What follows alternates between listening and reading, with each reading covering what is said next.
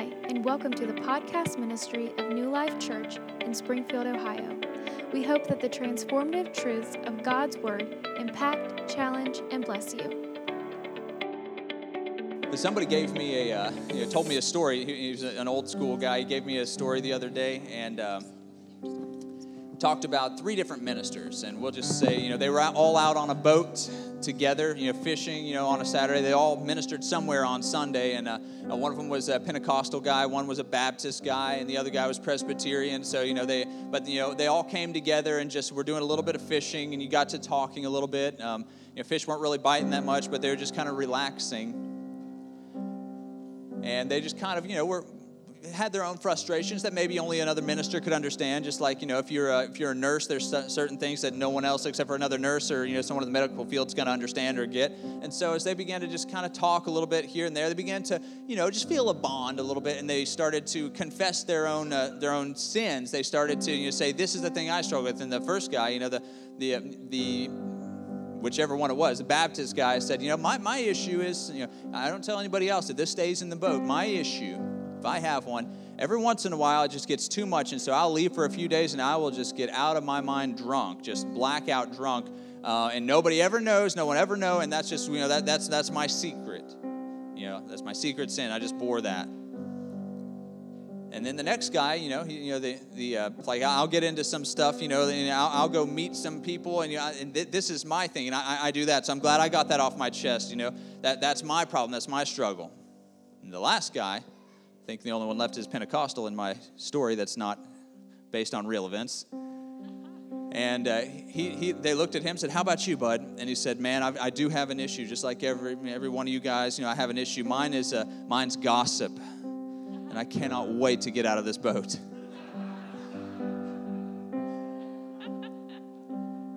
I began to think about that story, and I've heard it before, but it just kind of cracked me up. Um, you know, all those sins are, are deadly, you know, and they can cause ruin, and that you know, and the, the pursuit of that sinful lifestyle and, and sinning like that uh, is going to uh, divorce us from our relationship with God.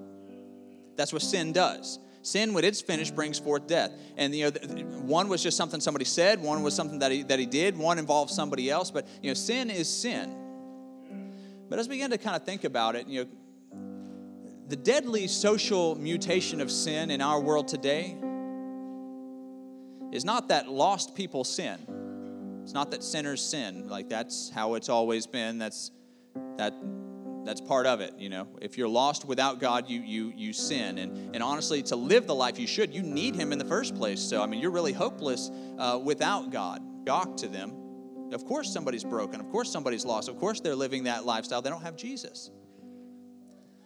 And it's not that the people who claim to be uh, you know saved that they sin you know, because they're still people and they still have a choice. That, that's not the new thing. That's not the mutation. That's not the thing that really worries me because people are people. And of course, like I said, sin is wrong. Sin will separate you from God. But it's not even that, you know, people who claim to go to church and be Christians are sin, or even that good Christians make mistakes and fall short and lose their temper or, or you know, have struggles or valleys. It's not even that.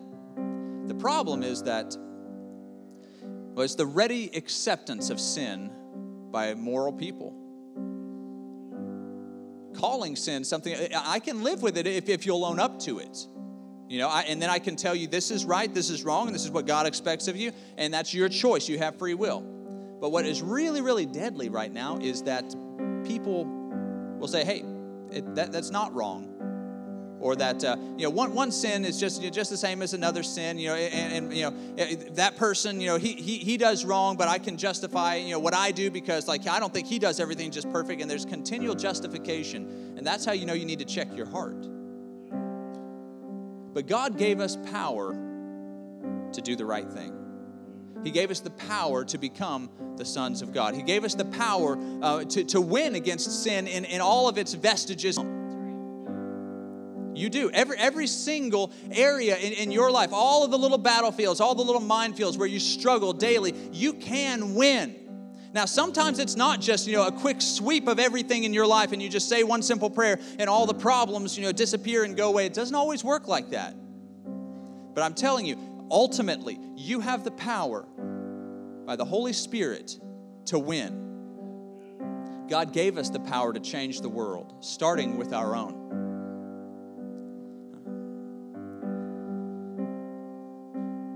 I'm counseling this young man in another state who struggled with pornography. And I have a statistic for you. And it's one that, you know, I have and that, you know, I've seen and it's played out in my own ministry. Like, I, I know this. And I told him, I was like, bro, if, if you will get filled with the Holy Spirit and be refilled every day. I have never seen somebody who is filled with the Holy Spirit and has that open communion with God every day in their life. I have never seen them continue to struggle with this area.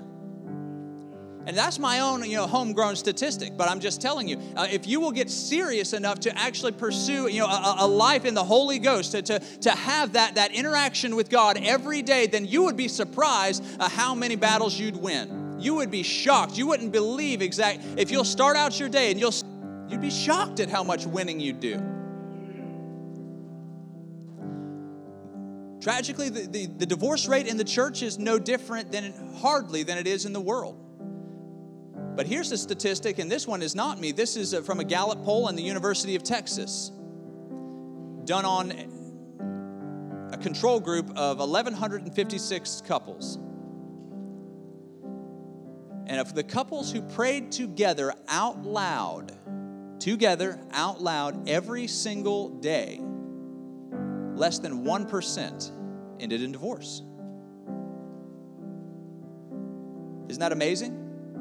And I began to think a little bit about, uh, about this Bible story, and this just kind of came to me, you know, uh, just you know, a, a moment ago. But sometimes we just make things so much harder than they are. Uh, there, there, there, was a famous general, a very great general of Samaria, and he, uh, he wanted to be healed because he had somehow contracted this terrible disease. He, had, he was a, a leper. He's very, you know, and it was a death sentence. And so he, this guy Naaman, he came and he wanted to be healed, and he came to the man of God because he heard there was a healer. That's how it is a lot of times. Whenever we get in the worst shape, then we go to the to the number one source, you know, that we should have been at, you know, all along but he has leprosy. He comes to him and uh, he says, What do you want? He brings all this gold and silver and money and, and, and clothing, all the beautiful things that. And the man of God says, I don't want any of that. You can't buy a healing. Isn't that great? That that's not the currency of God. So you can't buy that. You can't, uh, you, you can't pump and prime that out of me. So here's what you do you go and you go, you be baptized, basically dunked in the river, Jordan, which is muddy and nasty and grimy. You ever seen a gross river? Okay, that's what this was. You know, it's very low and, and kind of just had to wade through very muddy, nasty river. You got to go under it, down and up, down and up seven times. And the crazy thing is that he balks at this. What, I don't get that. What I would have been thinking was, nice. That Sounds like that is free 99 and I get to keep all of my gold, all of my silver, all of my stuff and you know the clothes. Like you're telling me you're not going to charge me anything for this? This is that's how I would feel like, you know. If so, if a mechanic said, you know, I'm, you know, your car is probably totaled, but I'm going to fix it for free, and all you got to do is just, uh, just something, is just mop the floor for me, and I get to keep, you know, my ten thousand dollars. I would jump at that, wouldn't you? Naaman does not jump at it because of pride. He does it because of pride. And he says, you know, I don't want to do this. Like this, this is degrading to me. This is gross to me. I don't want to be a part of, this. Like, you know, there are great rivers, you know, where I come from, Euphrates, and, you know, these different uh, um, beautiful, you know, why should I do this? And so he about leaves and just walks out. And then a servant says to him, if the man of God had asked you to do some great, incredible thing, would you have done it? And he said, Yeah. He said, Then why won't you do this? This is nothing. This costs you nothing. You can, you can do this and we can be home by lunch. Healed. What is wrong with you? And so he kind of thinks about it. He says, All right. And then he does. He, he goes and he's, he's, he, he dunks himself seven times in the river, and miraculously he's healed. And so, my question today is Are you doing the simple things that work? Or are you expecting God to do some magnanimous, powerful, amazing thing that, that no one's ever seen before? Are you expecting thunder and lightning and all this other stuff to, to just, you know, the thunder to roll and, and powerful things? Are you expecting this crazy service where, you know, you just, you know, you're, you're lifted, you know, up and just crazy things happen? What are you expecting from God if we won't do the simple, easy things that work? That's my question. I shared this story not too long ago. It was a very famous Viennese violinist and composer. His name was Fritz Kreisler. And he was so famous in his time, you know, in, I believe the 1500s, and everybody loved him. He would fill up the gala every single, loved, you know, his playing. It was just, you know, he was a prodigy. It was amazing what this guy could do with a violin, just very, you know, popular in his day. And here's what happened one day he was finishing up his performance, you know, after several encores. Uh, it was over and then you know, it, it, was done. It was time to go home. And so as he began to walk off the stage, you know, and began to exit the building, uh, he had a young lady that walked right up to him and said something uh, very, very much like what you could see a pop fan doing today. And, they, and she looked right at Fritz Kreisler and said, You play so amazingly, so beautifully. It's unbelievable. I would give my life to be able to play like you. And without missing a step, he looked at her and said, I did. I gave up my life to play like me. And she just kind of took a step back and was like, I guess I wouldn't because I haven't. That's the way it works. Sometimes we, we, we, we pray these really good professional sounding prayers and, and, you know, and we're saying, I want to move of God but I won't move an inch to meet him. I won't move me. Think about that. I'd give anything. I'd give my life for a move of God, but would you give like a would you give a, a morning? Would stand up and say, I would not give my car if somebody else would get saved and not go to hell.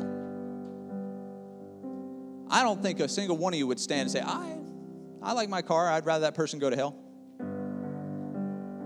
If you do, you're sick, if you believe that, if you feel that way.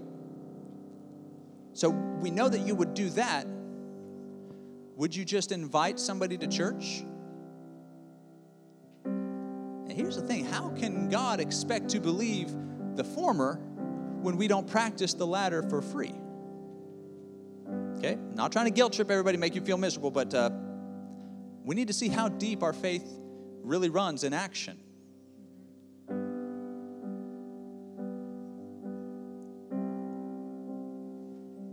What would you do? And here's the here's another thing. Like if you're like if your if your relationship, you know, with your spouse or whoever is is struggling, and I'm sitting here reading a statistic based on um, quantifiable, verifiable information, informatio from multiple sources saying less than 1% of people who do what I just said pray together out loud every day. If you will do that, then you're it's almost do you? I mean, if you knew something was going to work, but sometimes we don't. Young man, if you're struggling with, uh, you know, with whatever it is, and I'm telling you that you don't have to continue to struggle with it. God sent, and it's Pentecost Sunday, God sent His Holy Spirit so that we could overcome the world, starting with every battlefield in our life starting with every problem, every issue, every broken place, every stronghold that is in your life. God sent you to conquer that first. And we're never going to get to our neighbor. We're never going to get to the next person. We're never going to get uh, anywhere else. We're never going to delve into other people's lives until we've conquered the battlefields in our own.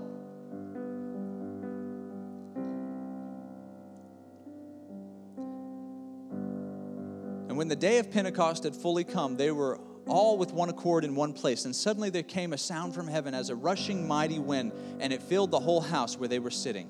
And there appeared unto them divided tongues as of fire, and one sat upon each of them, and they were all filled with the Holy Spirit and began to speak with other tongues as the Spirit gave them utterance.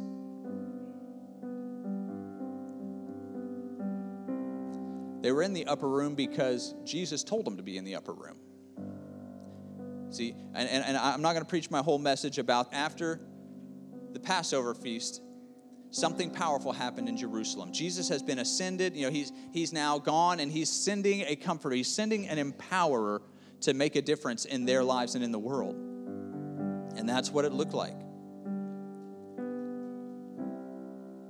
And here's the wild thing because they are the empowered church, they have church, And look through that scripture, uh, just through the whole passage. Uh, immediately, what happened after the outpouring of Pentecost? Uh, they all came together. First of all, so you, you got to come together. You got to uh, you, you got to bring you know the, it says the multitudes gathered together in one place uh, to act to be proactive to move. So I think uh, you you can have you can be saved, kind of doing your, your, your you you don't have to be in church to be saved. You can pray, you can get a hold of God, and thank God, or else I don't know what I would do if I didn't have just that ready ability to reach out to heaven and to walk with God and Him with me. however However, you, you can't have church by yourself.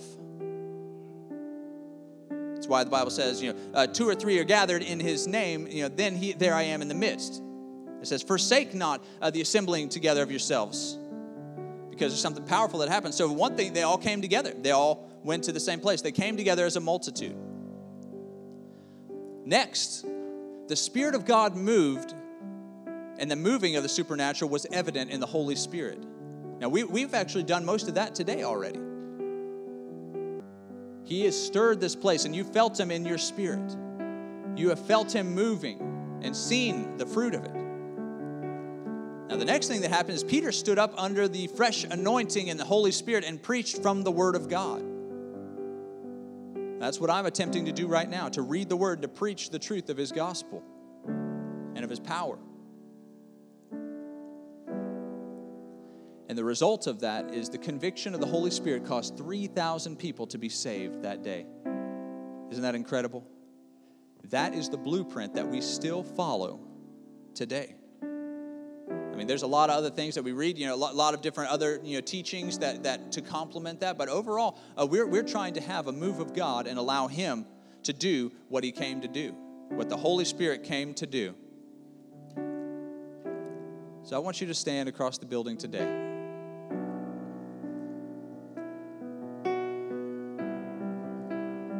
And as I have kind of abbreviated my message today, um, worship team, I want you to go back into uh, and I'm going to ask you this simple question. You have a need here today, a need that only God can meet. And I'm going to ask you how serious it is. Would you give everything that you have? Would you give a little bit? How desperate is your need for God this morning? See, for, for if it's sin, if you need to be saved, then, then there, there are people who, who, who would spend their whole life's earnings, everything they had. If you need really healed, um, there are people in the Word of God, we find out that they spent all that they had, all of their sustenance, everything that they had, and still had nothing to show for it.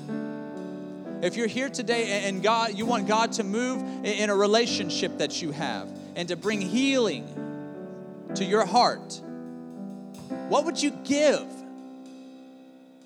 What would you give to get that right with God and with your own heart to heal that relationship?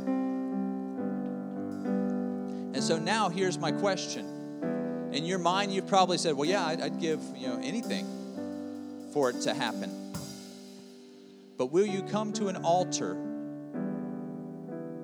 and seek God and allow Him, as you pour out your heart, to move in your life?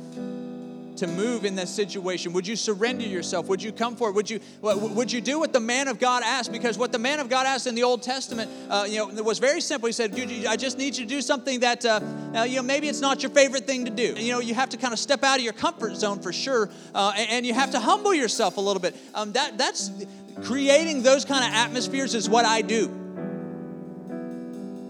That is not always a popular thing with you people. I love you. But that is always the most popular thing in the world to do. Because whenever you create an atmosphere, you create a choice for people uh, to step out in faith. That's what the man of God did. He could have just said, well, you just stay there and be healed and it'll be great. That's not how faith operates. That's not how faith works. You have got to believe God. You have got to believe that God can move in your life and that He will move in your life. And then you have to put a little bit of action to it. You have to be willing to step out in faith and say, Yeah, I, I do believe that God can do it. And, and the man of God has laid down the challenge a little bit, the gauntlet today. And I believe Him to work in my relationship. I believe Him to work in my life, in my heart. And I will step forward because I believe